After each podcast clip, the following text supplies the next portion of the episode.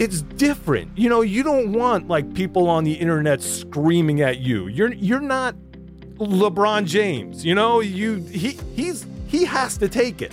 And it's okay. He's a billionaire. He can take it. It's part of his job. It's not part of your job if you're just making enough to scrape by.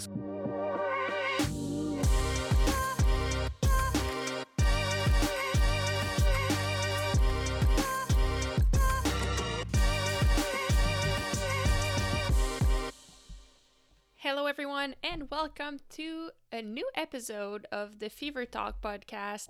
My name is Maghalie Rochette, and it's been a while since I have um, come out with a new episode, but we are back. The cyclocross season is started, and our guest today is someone who definitely has a really strong cyclocross fever. In fact, Bill Schieken is the mastermind behind all the media on the CX Hairs. So that includes the CX Heat Check Power Rankings. That includes all the blogs, all the photos, all the videos on cxhairs.com.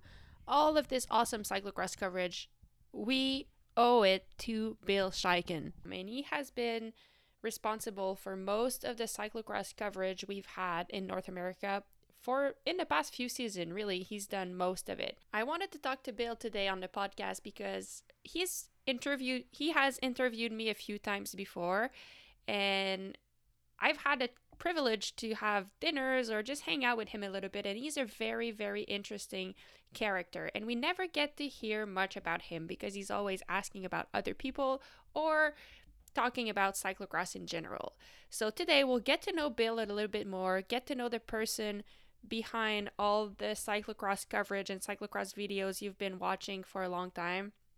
And we're also going to talk about cyclocross. Where what is the state of cyclocross right now? Where does Bill think it needs to go? Where what does he have planned in terms of coverage and videos and fun shows for the season? So, without further ado, I'll let you hear this conversation I just had with Bill Schieken, thank you for being here. Um, I guess I guess we can't start this podcast without you. I can't not ask you to say your your popular hello cyclocross friend. So can, can are we are we allowed to get that on the podcast today? Y- yeah, let's do it.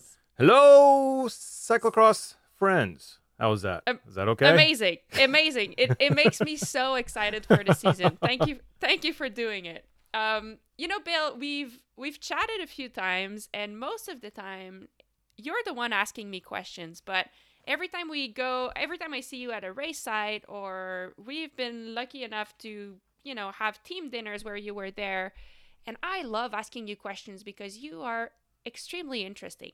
So, I guess let's start with this. Um, how would you describe yourself? Oh, how would I describe myself? Interesting. Uh, as, as I guess as a response to what you just said, I would describe myself as somebody who likes to uh, ask other people questions and and see what they're all about. So I don't know. I I I um am comfortable more on the other side of things, just kind of um, being being a a fan of uh, cyclocross and cycling, but also uh, trying trying to cover it as a as as as a job as well. Mm-hmm. Yeah, and and I, I guess can we can we talk about that a little bit because you, I mean, in the past few years, you have been responsible for most of the coverage in for cyclocross in North America, but am I right to say that this is not your main job? Like you're a lawyer, I think, and you're also a dad with, uh, I think, two children. Um, so can you talk about that other side of your life too? Like how you, how does a lawyer and a dad get into cyclocross coverage and creating videos and photos and podcasts and all of these things? So how how did that come about for you? Well, as far as the lawyer part goes, yes, I um, have a law degree. I am licensed to practice law in two states. I have not practiced law since 1999. So it's okay. it's been a minute. However, I do work for a uh, large publishing company, uh, Thomson Reuters, who uh, does a lot of produces a lot of legal publications, and to do the job that I do for them, they required that you know I, I was an attorney, but it has nothing to do with practicing law. So you know it, it, it's sort of funny. So that that has sort of like chased me around. Everybody's like, oh well, you're a lawyer, you know, answer this. I was like.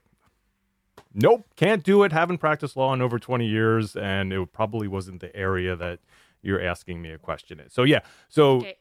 long way of answering that question. Yeah. So I've had this job where I, uh, um, uh, I'm a managing editor of many uh, publications. It's I, I at the point now where I do that from home and and, and am able to do it on the road when I'm traveling. So it's it made it really easy to have this second job that is it probably takes more time than the other what you you called my main job and people will say that and they're also like you know oh this is just like a hobby or something like that. And i'm always like well if it was just a hobby i'd be doing it like a couple hours you know a week. And this is Yeah. truly like full time for me as well. I'm trying to trying to do dual careers here. And and yeah i also have uh two daughters 17 and uh 13 years old and um they're pretty awesome and it's uh it's it's it's definitely a balance uh, with travel and everything else. Um, you know, making it work between family and also uh, a job, but also what I you know I, I consider fun. You know, being out there Mhm. at races. Cool. Um, I guess uh, we, we'll get back to the fact that it's not a hobby and it's now a job. Uh, I have a few questions about that, how you got to that point. But first, I'm curious why cyclocross? Like, how did it start for you? You know, it's everyone in the sport is crazy about the sport, but outside of this small community, it's a weird discipline. So, how did you get into that, and and why do you love it so much? here's here's the story about me and cyclocross. Uh, I I was um, riding bikes, riding and you know group rides and all that kind of stuff. And in, when I moved to DC, had never heard of cyclocross. It's probably 2002, 2003. I got into cyclocross through hockey. That that so. Wow, and did not it- expect that. uh huh. And here's the story. So, uh, in where you know, in, in in the U.S., especially in big cities, to if you want to play hockey, if you want ice time, it's not like well, it's not like when I lived in Minnesota. I'm sure it's it's not like how it is in Canada, where there are so many rinks that you can go out and you know play when you want to. Here, it's like very limited ice time. So if you're in an adult league, you're basically playing your games at 11 p.m. You know, and then Okay. and then getting home at whatever two o'clock in the morning. Uh, a friend of mine who was a triathlete and somehow had like come upon cyclocross and in in Virginia. Uh, there was a, a series that was happening, and he was like, "Hey, you know, just grab your mountain bike. Uh, I'll throw it in the truck after the game. We'll drive down to Charlottesville, Virginia, just like a two-hour drive from where we were, and we'll just like sleep in the truck, and then we'll race a cyclocross race the next day." And it was Panorama Farms. It was in this just like on this guy's farm, set up a course. It was pretty pretty grassroots, pretty jungle cross. You know, I'm sure there were some triple barriers, maybe even some hay bales you had to, you know, throw your bike over and that kind of stuff. And I did that race on my mountain bike. I made every rookie mistake possible, even to the the point it was great. We showed up and we were both like standing at the finish line and wondering why nobody else was there, having no idea that there was like a separate start line somewhere else and a prologue and all this kind of stuff. And we're like, what's going on? And and like no one even told us. And finally we looked behind us and we're like, oh crap. And we're like riding down there as they're riding the other way because the race already started, you know, Oh doing a little God. U-turn, jumping in there. Yeah. So I, I I got all of the uh all of my rookie mistakes. Well, not all of them, but maybe more more than more more than most people just in that in that first experience. But I loved it. I mean, I absolutely loved it. And you know, it was from from that time on. I think 2003, probably up until 2010, I just tried to race as, as much as I, I could. And, you know, it wasn't very good, but I, I loved it and was passionate Mhm. about it. And, and then I found out that, uh, you could get the races, you know, through, um, semi-legal and nefarious ways on the internet uh, from Europe, and then just fell in love with that. And then you know that just took me into a whole other direction once I once I realized this was a professional sport and just amazing Yeah. to follow. And then and that is that at that point that you decided like what made you want to cover it, you know? Cuz like we've like at that time you were still racing it, but what made you think okay, I think I could tell better stories or I think I could like what was it for you that made made you want to cover it the way you do it now? I started covering cyclocross with. I- for- It was like it, it, there was this this time like helmet cams back in the early 2000s and that and I was I was doing that I like stick a camera on my head it seems to come back now it went away for a little while and and I just raced like that and then I'd post races and then I would I would be taking photos and and then I started writing about it just uh, about our our local scene and it it was something that I was doing a lot of journalism and writing for my day job and Yeah. it wasn't a lot of fun but I was like oh well these are skills I seem to have let me try to apply them to something that that seems more fun so that's that's that's what I did, and it, it really was. I, I I just had this thing where I would send out these almost just like questionnaires to everyone in the area that got on a podium, and it was really just out of curiosity. I want to know what these people are doing to make them faster than I am.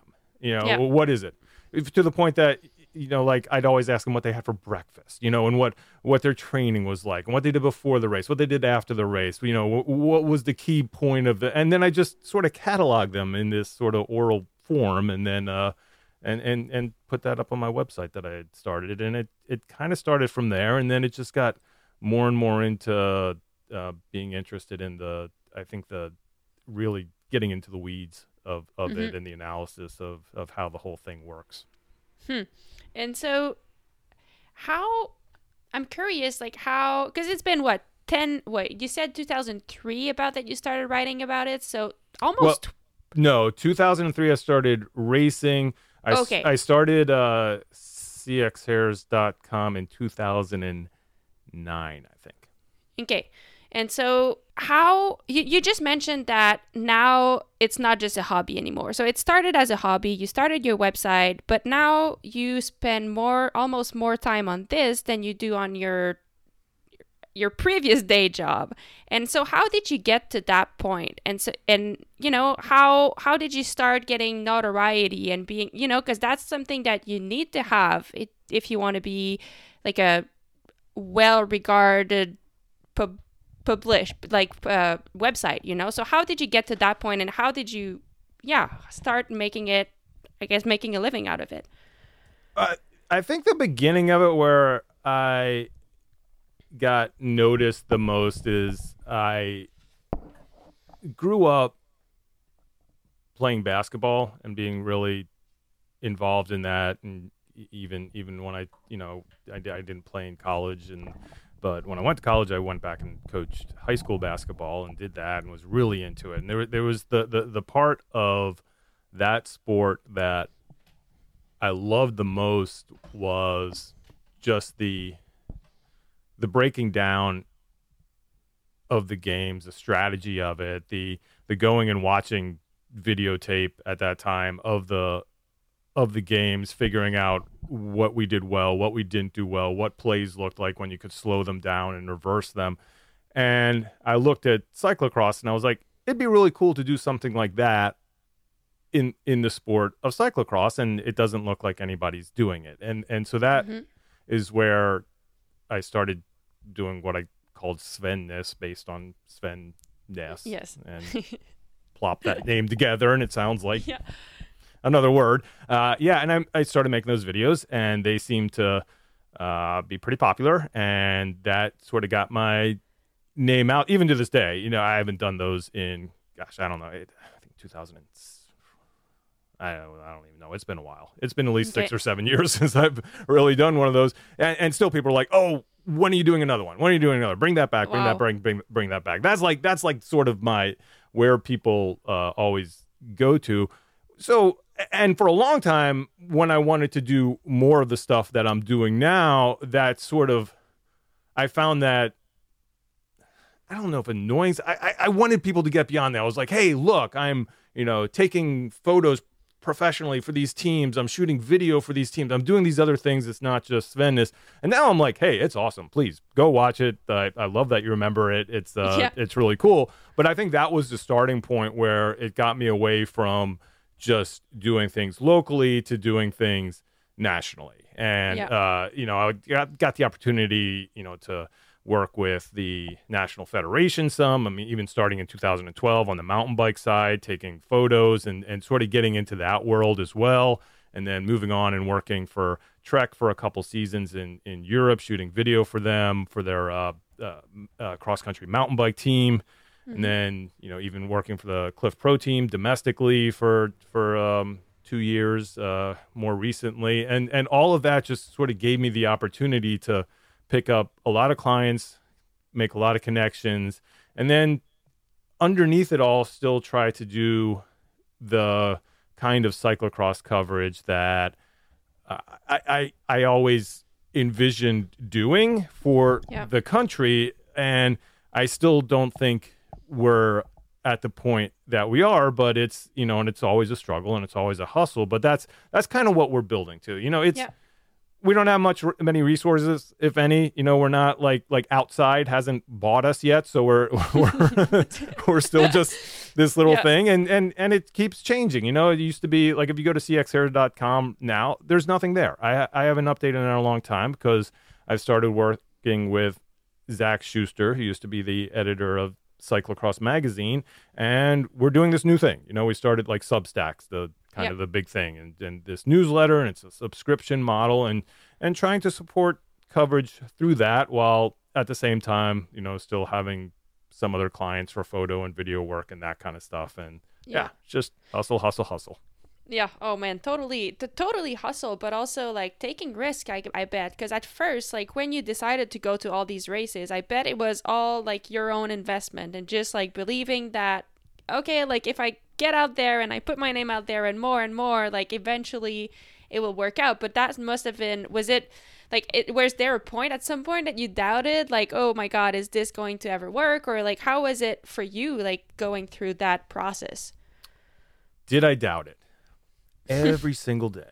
As yeah, right up until this weekend. oh really? oh my god!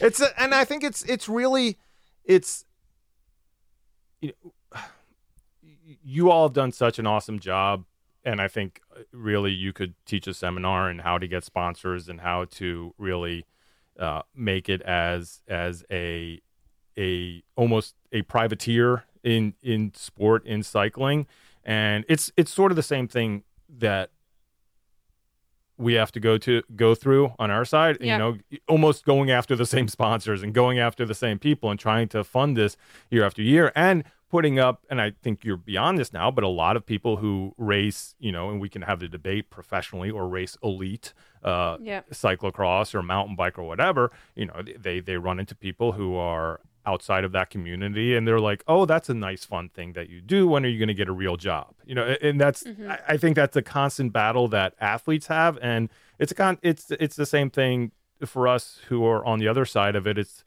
i, I just i, I can, if, if you want a, a I, I, don't know. If you want a trigger point for me, it's like, oh, that's a nice hobby you have. That's yeah. and I'm just like, no, nah, I just and I think I said that already. but it's like it always comes yeah. back to that. And it's just it's uh it's sort of that fight for legitimacy in in what you're doing.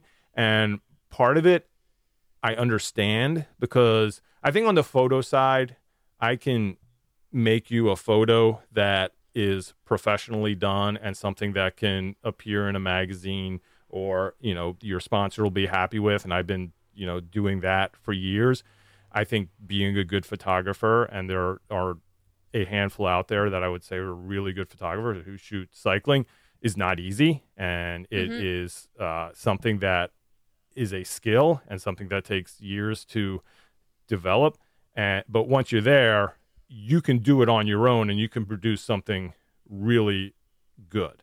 Yeah. For video, I can have the most awesome concept in the world. I can try to edit it as best I can with the equipment that I have, which for me seems very expensive. Yet I'm never going to compete with like a network that has all the resources in the world and that can put something out there that just looks beautiful or some or or or Yeah, a, yeah, yeah. a somebody that comes in with $75,000 for a you know one day project for a 5 minute video and has four people shooting and a sound mixer and all of this I can have the same concept but unlike a photograph you you can't it's a just You it's a different level of playing field. So that's Totally. that's that's always been the struggle is like i want to do these things i want to cover the sport. I mean before we got on the phone i've been spending like eight hours uh, ridiculously on this uh go cross video that i'll put out there and it'll be like all right this is the best i can do. And i can look at it and go with another hundred two hundred thousand dollars in equipment and manpower and everything this could be much better but this is all i can do and produce and Yeah. i wish that that's i think that's that's kind of the struggle it's like i wish i was at a point where i had that the resources to have that team to give that sort of uh, exposure and coverage to cyclocross That's really interesting, and it brings me a couple of questions. And I guess, I mean, the, the first thing that that popped to my mind when you talked is, it's crazy because, you know, like as athletes nowadays, like content is everything. You know, like yes, some companies want you to win races, but few of them want you to win races. All of them, however, want you to give them content and give them photos and give them stories.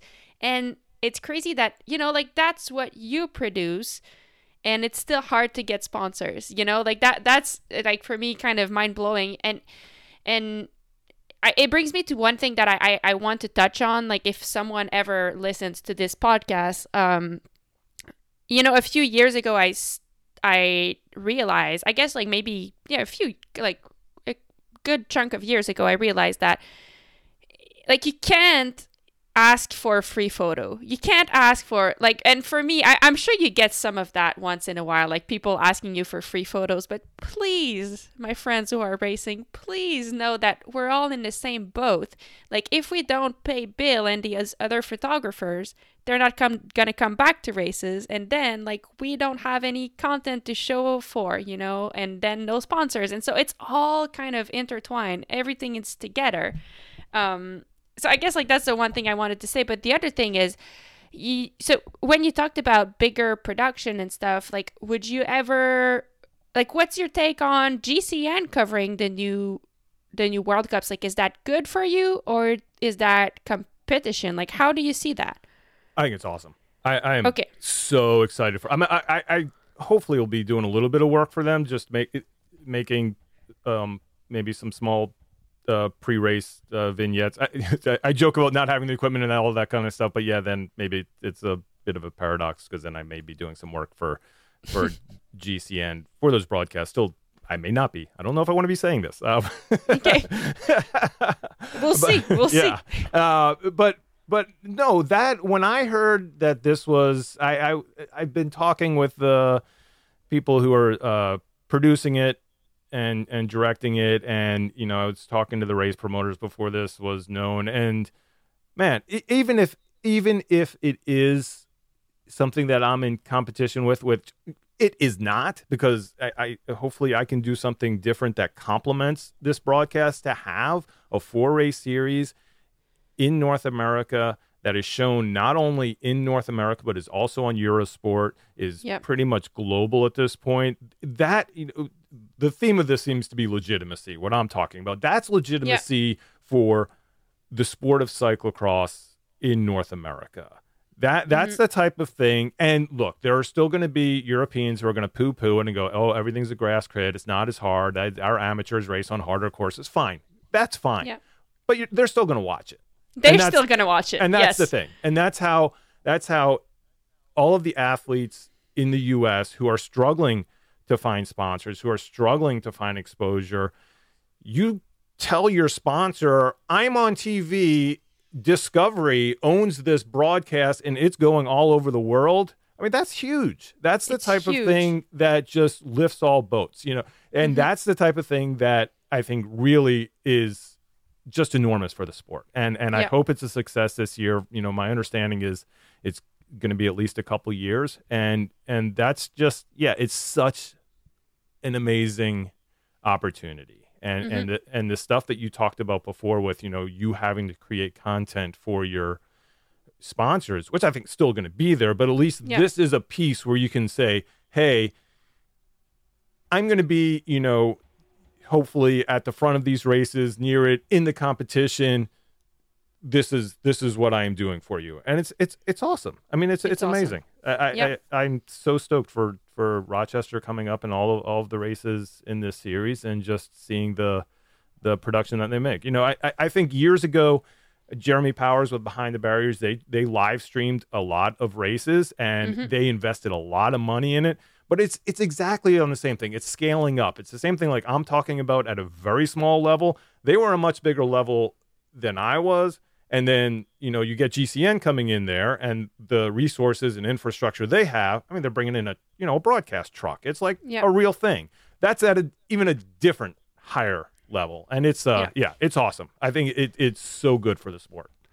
cool and and you know like i like this is something that's new from this year but you know when I, I when i was looking on your website earlier i i saw and it's true like the the changing media landscape has not been kind to cyclocross and i'm using your words here.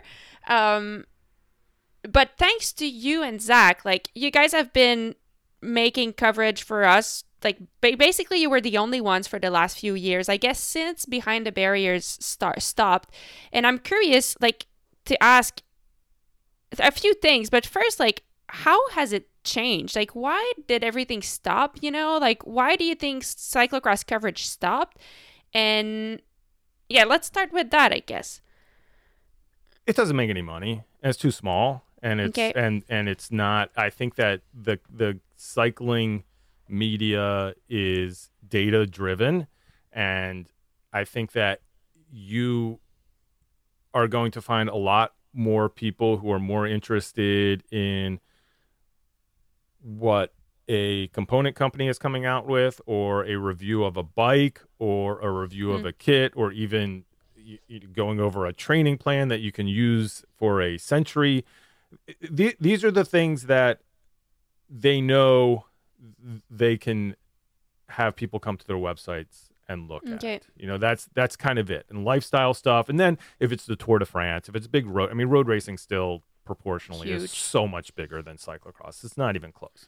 So Yeah. that's that's that's the difference. It, it doesn't they don't make any money covering cyclocross. Every once in a while they'll do a feature if it's a compelling athlete or something like that. Or i think that the, the thing that is a little frustrating but i get it is that you are going to see the traditional cycling outlets cover the USCX series mm-hmm.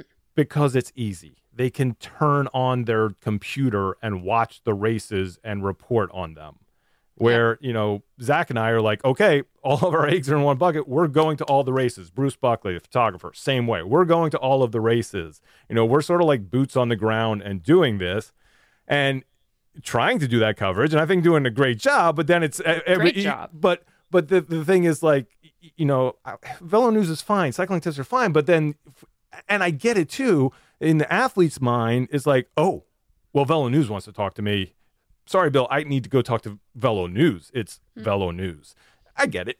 I completely get it. But that's that's kind of the frustrating thing that you know you're going to Yeah. be there all the time. But yeah, and again, they're owned by outside. They have a huge market that they can they can get exposure to. So that's that's kind of I don't, know, I don't want to sound whiny. That's kind of what we're up against. So Yeah, no, it's good. It's good to it's good to understand it, and, and it's weird because like I guess you're right. Like maybe we'll say like, oh my god, it's Velo News, but then again, like I mean, the last few years, what you've done with you know the power, the CX, uh, the heat check power rankings, and all of these things like that, I feel like, and and I'm I'm curious to hear your your thoughts on that, but I feel like that is the type of thing that can bring more people to the sport. So people that are not necessarily into cyclocross yet, but they're into cycling. And you know, seeing these shows where you get to know the characters, you get to know the people, you get to see the rivalries, like that's how you get into a sport i feel like more than just showing like oh well today katie won and uh, and clara got second you know like that's that's cool but like there's more to it you know? Like and, and i feel like that's what you guys are bringing to the table. And one of the things i wanted to ask you about is um you know have you seen i think you've seen it because i've seen you tweet about it the the drive to survive episode on netflix. Like how cool was that? I was never ever not this tiny bit interested in f1 i'm a fan now. You know like and and I, I've been questioning myself why. Like, why did they get me? And it's like because they, like, first they they they give you the stories inside the race, the stories inside the stories. Like, you get to know the people, you get to know their struggles. You get like, so of course you want to cheer for them. Like, is that something that you think about sometimes? Like, what that when you create your shows, like getting inspiration from those like other sports or like how? Yeah. Drive to Survive is magical, and and I think that what you've hit on is exactly right because I think what happened with Drive to Survive, and I was the same way. I you know somebody was talking about I watched the first season and then it's like I didn't want to go to sleep. I just want to watch all three seasons and you Yeah. know and and know what was going to happen next. And I think that the telling part about it is if you talk about a lot talk to a lot of people who are now F1 fans and you ask them, "Oh, are you watching the races?" they will still find the races boring, right? You, mm-hmm. you know, the, the, Oh, yeah. the- they're not going to invest the time to watch the actual races, and and it's it's happened in major sports as well. I think there are people out there who follow the NBA really closely without actually watching the games because they Yeah. they love talking about the trades and they love talking about everything else that's going on, but not the actual sport itself. And that's what like Drive to Survive encapsulated that amazingly. It, it was just so like well. It's all of the characters. It's all of the people that you want to know. And i i used to preach this more with cycling athletes and i got a little bit of pushback that you know i don't know. I was being pushy i guess.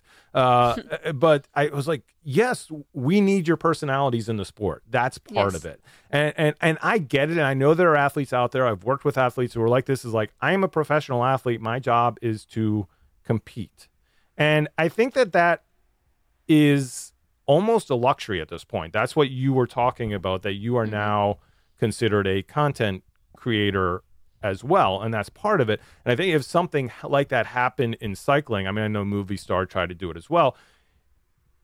It's going to open it up, but it needs those personalities. I think that the thing about these F1 drivers is that they are okay. They've bought into being that personality. They've bought into being able to like you know just air their dirty laundry and talk about their inner team rivalry and and Yeah. be okay with it you know and I, I think that's that's that's the difference is that's really easy to do when you are making millions of dollars or euros or pounds or whatever a year Yeah. it's harder to do when you are sleeping on somebody's couch week to week struggling to get by knowing that these people are, you know just as dedicated as you are to do this you know sport on the weekends and then try to like pretend like you're going to create this huge drama because it's different you know you don't want like people on the internet screaming at you you're you're not No, you're right. LeBron James. You know, you he he's he has to take it. And it's okay. Yeah. He's a billionaire. He can take it.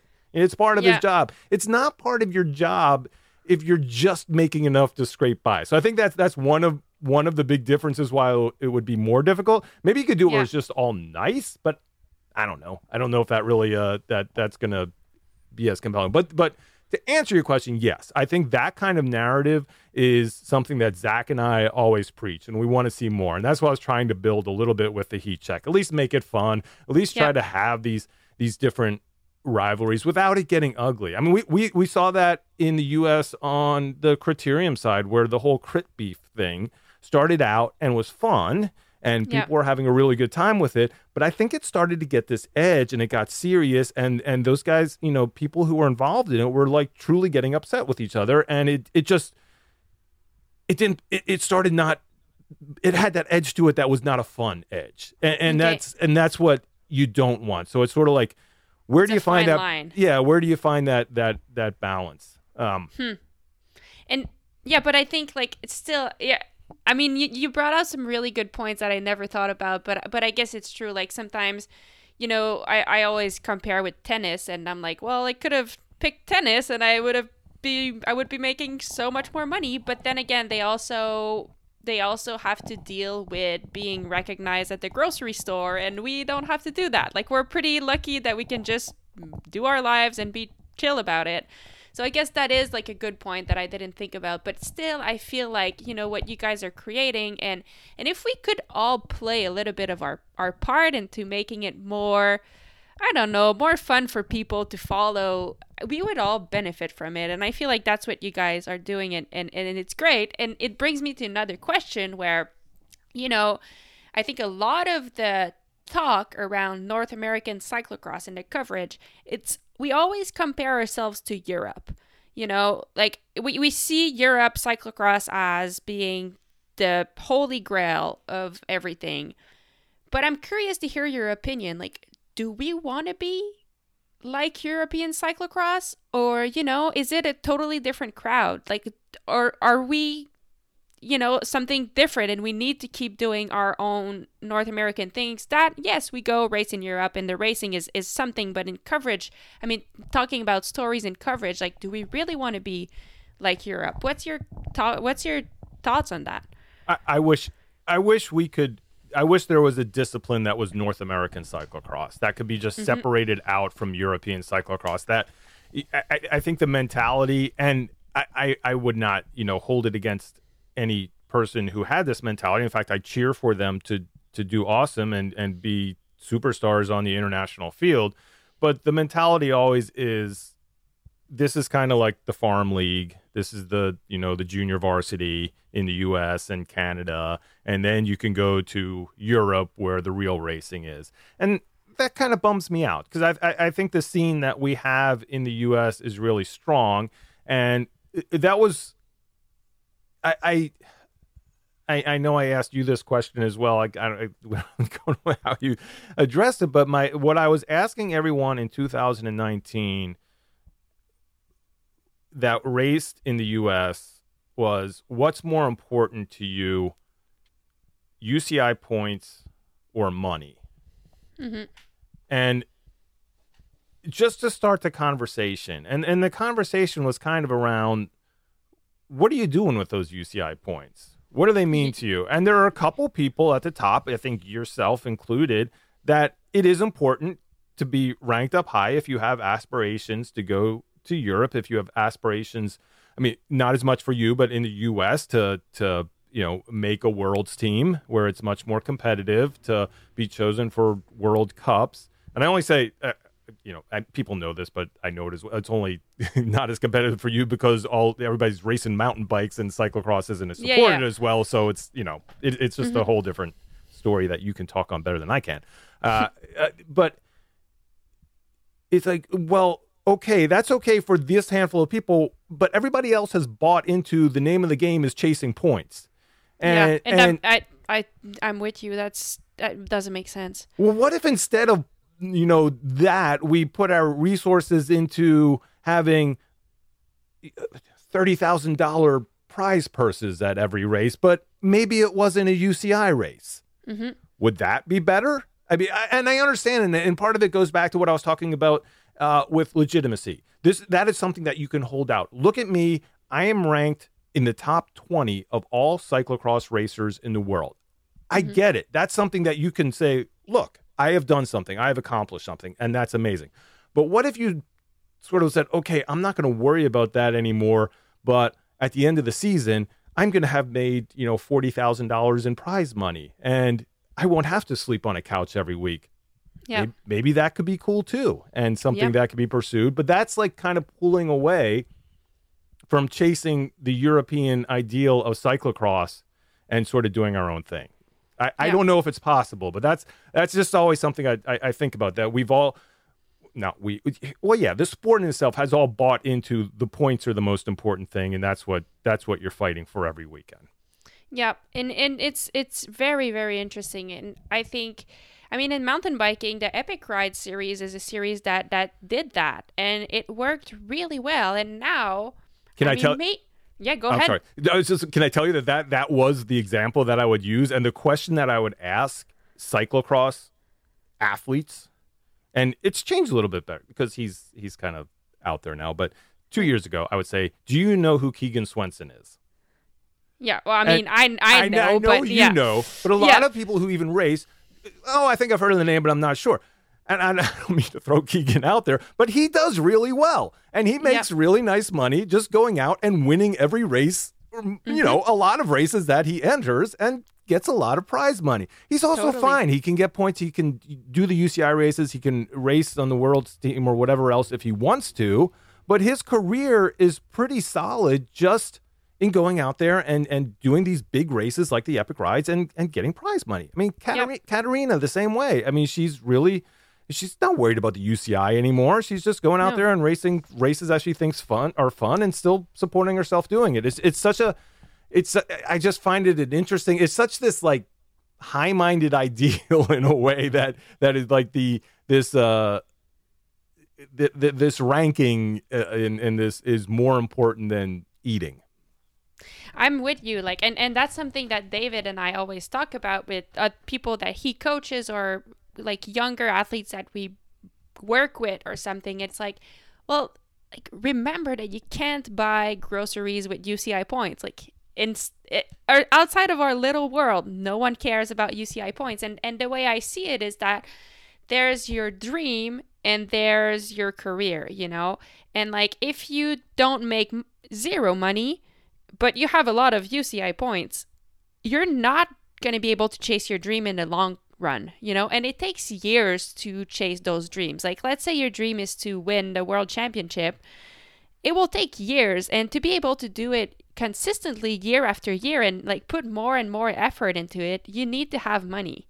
You know, and and the reality in the United States or in North America in general is that I think there is more value in doing those other races that mass participation, those mass participation events where there's a lot of people and yes, prize money that can then fund the chase of your dream you know? So I- i'm with you on that. Like i think that's something that that we need. It's something that is not a reality in europe at all. Like over there it's different. And the sponsors over there are also different. Like they care about races they don't care about telling the story or meeting people or you know? So yeah i mean that that's a really good point. And and also i'm going back but you know like when you were talking about uh creating drama or like being open and and i i mean for me like the f1 drive to survive really like made me realize i i guess that that's the way i am in normal like in in real life. Like i'm i'm not gonna create beef you know? Like i'm not i'm i like to be nice with people. I like to chat. I like to be friends with everyone. And i'll never i'll very rarely say in an interview something that could come out and be like controversy controversial. How do you pronounce that name? That You got it. english? Controversial. okay controversial. But i've been thinking like i think without being disrespectful to anyone sometimes like you have to you know? And so like i'm i'm creating creating a video series this year and it's all about like the season and like everything that goes on behind and making it happen. And when we were talking with the the guy who who creates it it's a guy from home you know and and he was like what's our storyline? And i'm like well basically in real life my goal is to win the world championship and this is like the chase and it took me so long to like be okay with saying my name is Maghalie and I want to win. I want to be the best in the world. Because it's so like it sounds so obnoxious and so like arrogant, but that's what it is. And like if it makes people say like, "Oh my god, have you heard that? Like why is she saying that?" I mean, well, good. They'll talk about it, you know? But it's like it's so hard to like put yourself in that position. But I do think as you said that that might be what the sport needs, you know, to bring more people be interested about it. Yeah, there's once it, it is interesting because it's it's the type of thing like once you are between the tape, there's no humility. You, you you want to be the best out there and you want to win the race. So why, when the race is over, or even before it starts, all of a sudden you want to pretend like you it's okay if you don't win the race. I mean, of course it's No. okay if you don't win it, but that you don't want to. That like that's not the goal. You know, Yeah. to, to, to go and win the race. I, yeah, that's always I, I always like I love when people are like, "Hey, I'm going to I'm to be national champion." You know, it may not work out, but that's that's what I'm telling myself. And that's that's that's what I'm going to do this year. And that's sweet. Yep. Love it. And that's that's the kind of stuff and you're right. That that the kind of drive to survive would go back to that. The kind of storylines that can be built can be fun and they can be like that. But I, I think we just need people to be confident in their personalities. I mean, the stuff that you and Katarina did last year for the heat check, like in those first three or four weeks, was awesome. And y'all are friends. You know each other, so you could be playful about it. You could go back and forth with with each other. And I think Yeah. if those type of relationships exist, and I think they are out there, They that's are good. there. Yeah, Mhm. that's good, and that's that's what we need to bring out. And I think it is it is getting better. And one of the things I wanted to go back to, you were talking about riders having to do more content creation, and if that's something that I feel like I'm competing with, yeah, it is. But I I I, have to be okay with it, and I think it's great because it's something that again, like Zach and I with the the bulletin, it's something that we always preach that you need to be out there and do these things. So it was kind of funny. It's like I, I've been saying that for years, and then we had Go Cross, you know, the first UCI North American races this past weekend, and I went and did my track walk, which I usually do with course preview, and I put it up there, and I was like, oh, I'm the fifth one to post one because Curtis had one up there, and Lance Haidet Oh had one up there, and you know, I think van den Ham had one up there, and I'm like, uh, Carey had one up there. I'm like, okay, all right, so. This is Let's start. Yeah. now I'm Oh. the now I'm the fifth banana on this on this tree here, but that's that's okay. That's all right. But then, but that brings me a question. Do you feel like there could be collaboration between us in that in that sense? You know, because you're right. Like, who who needs to see five previews? You know, maybe we make one really great, or like, how do you see that there, there could be collaboration in that that sense? Well, I do. I think that uh, all all of the people who are doing this had the same came to the same realization that I came to that it's really low hanging fruit because it's something you're already out there but the day before and it's something that you can easily do and then do do an analysis of it. Uh, past that and and why I'm not I don't care about it. I, I think it's good because everybody brings something different to what their interpretation of the of the track is is is um after that they're going to be better at telling their own story from their own perspective. Hmm Y- you know if you're doing a vlog or you're doing your video series or anything like that that is going to be from your perspective of what you see. Where i still do have a different vantage point and zach as Yeah. well where we are seeing it from the outside. And and we and that's another thing that that i've um trying i'm doing something a little different this year in in the coverage where i'm taking it more back inside the tape in that i've uh, interview i'm i'm trying to interview many more people than i have in the past. Usually it'd be like okay winner maybe second place i'm good i can get those sound bites and it's it's a formula that i think we see all the time it's like Mhm. okay i'm going to do uh, race recap. This is what happened on a video, and then I'm going to talk to the winner, and then I'm going to talk to second place, and then we're going to put it out there, and then people may watch it or they may not watch it. And one of the things that I've tried to do throughout this span of covering the sport is to change it up and try different things. I think Mhm. that's that's fun for me, and it's it's it's also the benefit of us not being a big media production that we we really don't answer to anybody, so we can do whatever the heck we want. So this this year, I, I, think the the recap I'm doing now, I don't say a word in it, and it's just me talk everybody telling me what happened in the race, and then their voices highlights over top of that. So it's almost like a oral history of the race from the people who were in it. Plus, I inspired That's by awesome. Drive to Survive, talking to people in the cyclocross midfield to, Yeah. to see how it went back there in the in the muck and the mess, and and getting their point of view on it too. What was going on in the middle of the race? So that's that's the the conceit of it. That's what that's the attempt. I guess uh, if people are listening to this, they can go to the Wide Angle Podium YouTube page and see if it worked or not. yeah. No, that's awesome. I think that's a great idea. And then it, it allows for more more people to be known and then yeah. for more, you know, for them to go and get sponsors and like I think we all benefit from having more money in the sports no matter the, like from where it comes from, you know? So I think yeah, I think that's awesome. And I mean, I would love to talk to you for so much longer because you are so interesting, but I don't want to take too much of your time either and and so as you as we talk about these projects, what else what do you have in store for the season? You know, what are you working on? What what kind of projects are exciting to you right now? Um, like what what can we look forward to from the CX Hairs media? Well, our biggest outlet is our new.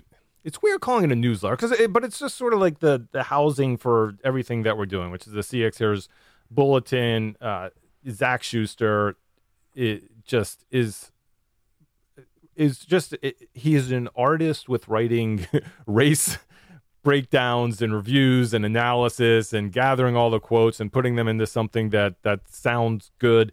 And he's doing that for all of the races plus some other stuff. You know we work with different photographers who are always going to have photos up there as well.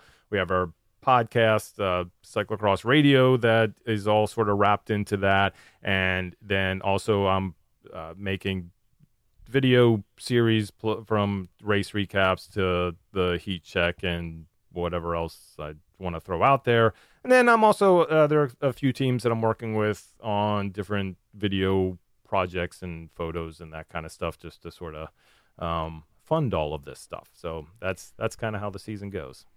Cool. And and so are we gonna have a heat check again? I hope so. Oh yes, yes, awesome. I mean, my I'm I'm a fan, but also, you know, my mom will be excited that I spoke to you because she's a real fan. She oh, amazing. reads. She reads absolutely everything. She watches everything. She's every time she tells me, "Oh my god, that guy! I'm so grateful for that guy. He, he gives us so much good coverage." So, and it's true. I agree with her. And so now I guess like in all of these projects, how can we as athletes and as a cyclocross community, how can we help? How can we help make your job easier? How can we help create those like that drama? How can we bring more people to love cyclocross? Because we know it, you know, if you start being interested in cyclocross, you quickly become addicted. And and that's what we want, you know. So how can we do that? Well, I'll tell you the one thing that, that I was thinking about as I was putting together this this race recap with everyone's voices in there is my hope is again back to back to the Drive to Survive, where you notice like in in season two and season three, it became very meta where uh, the drivers would be like, "Oh, Netflix is here." Because yeah. they they saw what happened in season one, they were like, "Oh, this is cool," and then yeah. they kind of understood what Netflix was looking for. Yeah, and so that's that's kind of what I would love for athletes in North America to see what Zach and I are doing, or even to see what I'm doing with these race recaps now. And you say, oh, I kind of get it. If Bill's talking to me, you know, he wants to know really detailed what happened in this race and what I was thinking and what my thoughts were and what was pissing me off or what was feeling good and that kind of stuff. Mm-hmm. And then that's going to make these videos that much better. I really didn't I because I didn't know either what I was going to do with this stuff. So this first weekend was just kind of an experiment, but just kind of growing on that. And then if we do stuff like the heat check, it's it's being comfortable playing. Yeah, yes. and there are definitely uh, several of of of the athletes that bought into it, yourself included, and I could not be more thankful for that because it just makes hopefully it's fun for you all it makes it that much easier and that much fun for me so that's that's the other thing and it's i think it's it's just you know, also if you read something that we do, if you watch something that I do and you think it's cool, just share it. That's yeah. it's huge. You don't understand how huge that is. Don't I, I if you're on Twitter, I don't want your like. oh, you like, don't want it to okay. your like means nothing to me. Go go to that button to the left of the like and hit the retweet that Perfect. Mean, that means something to me. Perfect. So I'm hoping. So I, you know what, we should. I don't know if any of my competitors are listening to this podcast, but if so, I mean, let's all be good players about that. Like, it's not disrespectful to say this person cut me off. You know, like it's just it happened. It's reality. It's not against you personally, and I think we all need to have that attitude and we all I we're all going to benefit from it basically you know and, and and i think we have to be able to see that you know we're all going to benefit from having better stories and people getting interested in it. I mean why why are reality reality tv shows so popular? They're boring. Nothing's happening. They're not even like there's not even a story to follow. But people love the drama. I think i think that's what it is.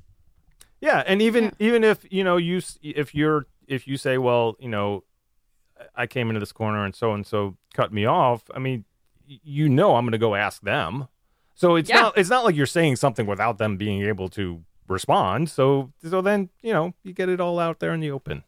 Yeah, and also like I've cut people off before. Like that's the that's I mean that's the game. Like Yeah. you have to own your move, and and it is what it is. And and I guess also like we've talked a lot a lot about the drama, but just being honest and transparent in general is cool. Like talking about even if like someone has been really impressive or is really nice or whatever, we can also share those stories, and they they those can be great stories as well. So yeah, being open and transparent from all of us, um, I think that will be great. cool. All right. Well, thank you so much, Bill. There's two more things I would like to ask you. First, um, is there is there something that you would like to talk about that I didn't touch on? No, I, I think if there is anything, we'll just uh we'll save that for next time. Okay, we'll save that for next time. Um, I, I so I guess there was three things. So that the other things, where um, if people want to follow all of your content, where should they go? They can go to CX Hairs, which is if, if you haven't it started out it was the the website originally was in the crosshairs. Mhm. and it was like i was interviewing people. It was crosshairs kind of like a either a camera site or a gun site. And you know sticking camera into their face and asking them questions. And it was also cyclocross so it seemed like a, a really good pun.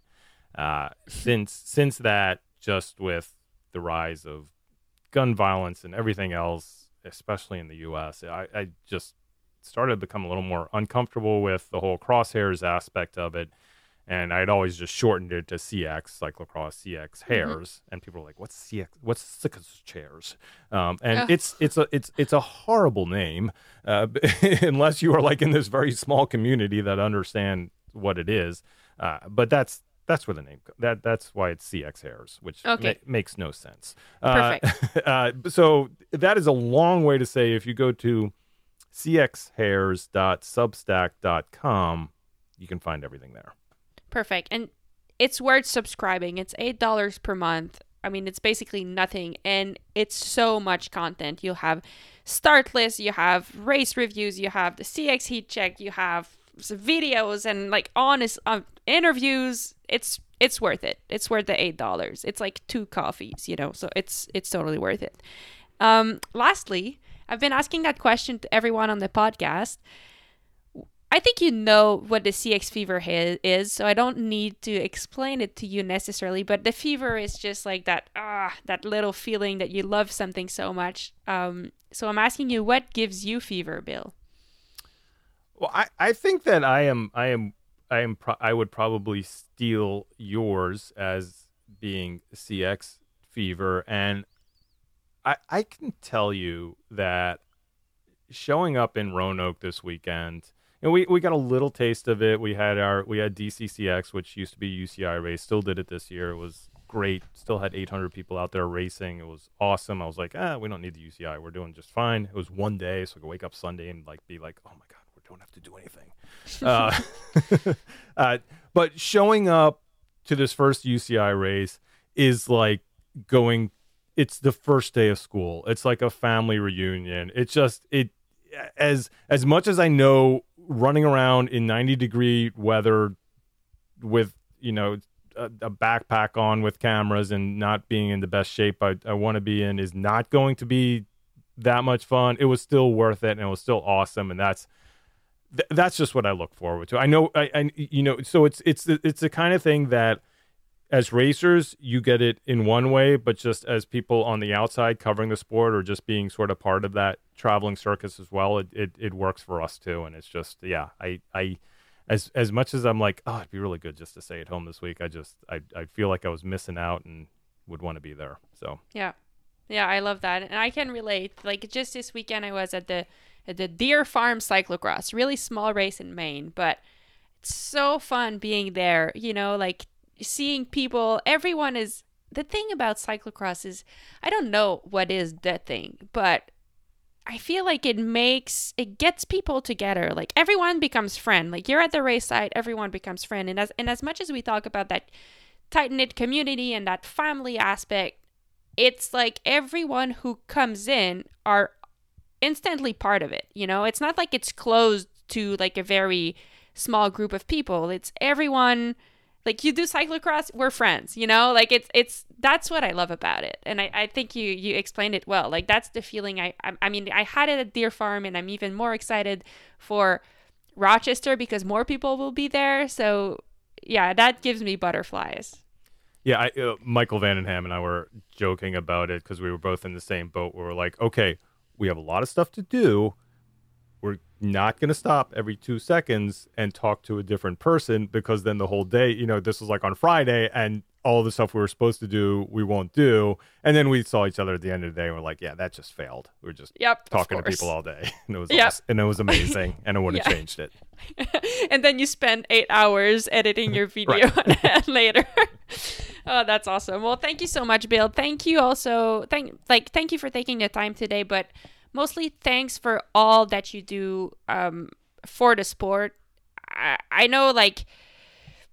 I know you, you said you've had doubts sometimes, and I, I know this won't take the doubts away, but I want to say that as athletes, you you have definitely contributed to allowing me to chase this dream, you know? Like we need what you do and we recognize it and appreciate it and we feel I know I feel extremely lucky to have someone creating such awesome content for for us who are just like riding in circle in in this crazy sport, you know. So thank you so much. I think cyclocross would not be what it is today if it wasn't for all the hard work that you put in.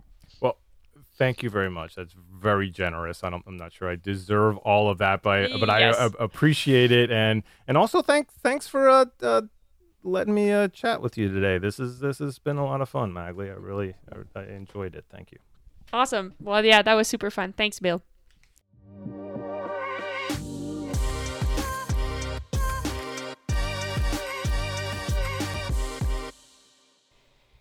And that's it for today's episode. Thank you, everyone, for listening. Thank you to Bill for not only participating to the podcast, but for all that you do for our sport. Seriously, this has so much value to all of us who are a part of the cyclocross community. So thank you.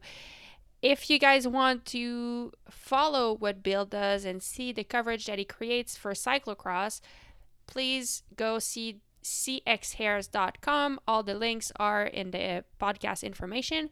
And also, if you followed this conversation and you feel like you we've missed something, um, I mean, one of the things I always want to ask people is, what do you want to see?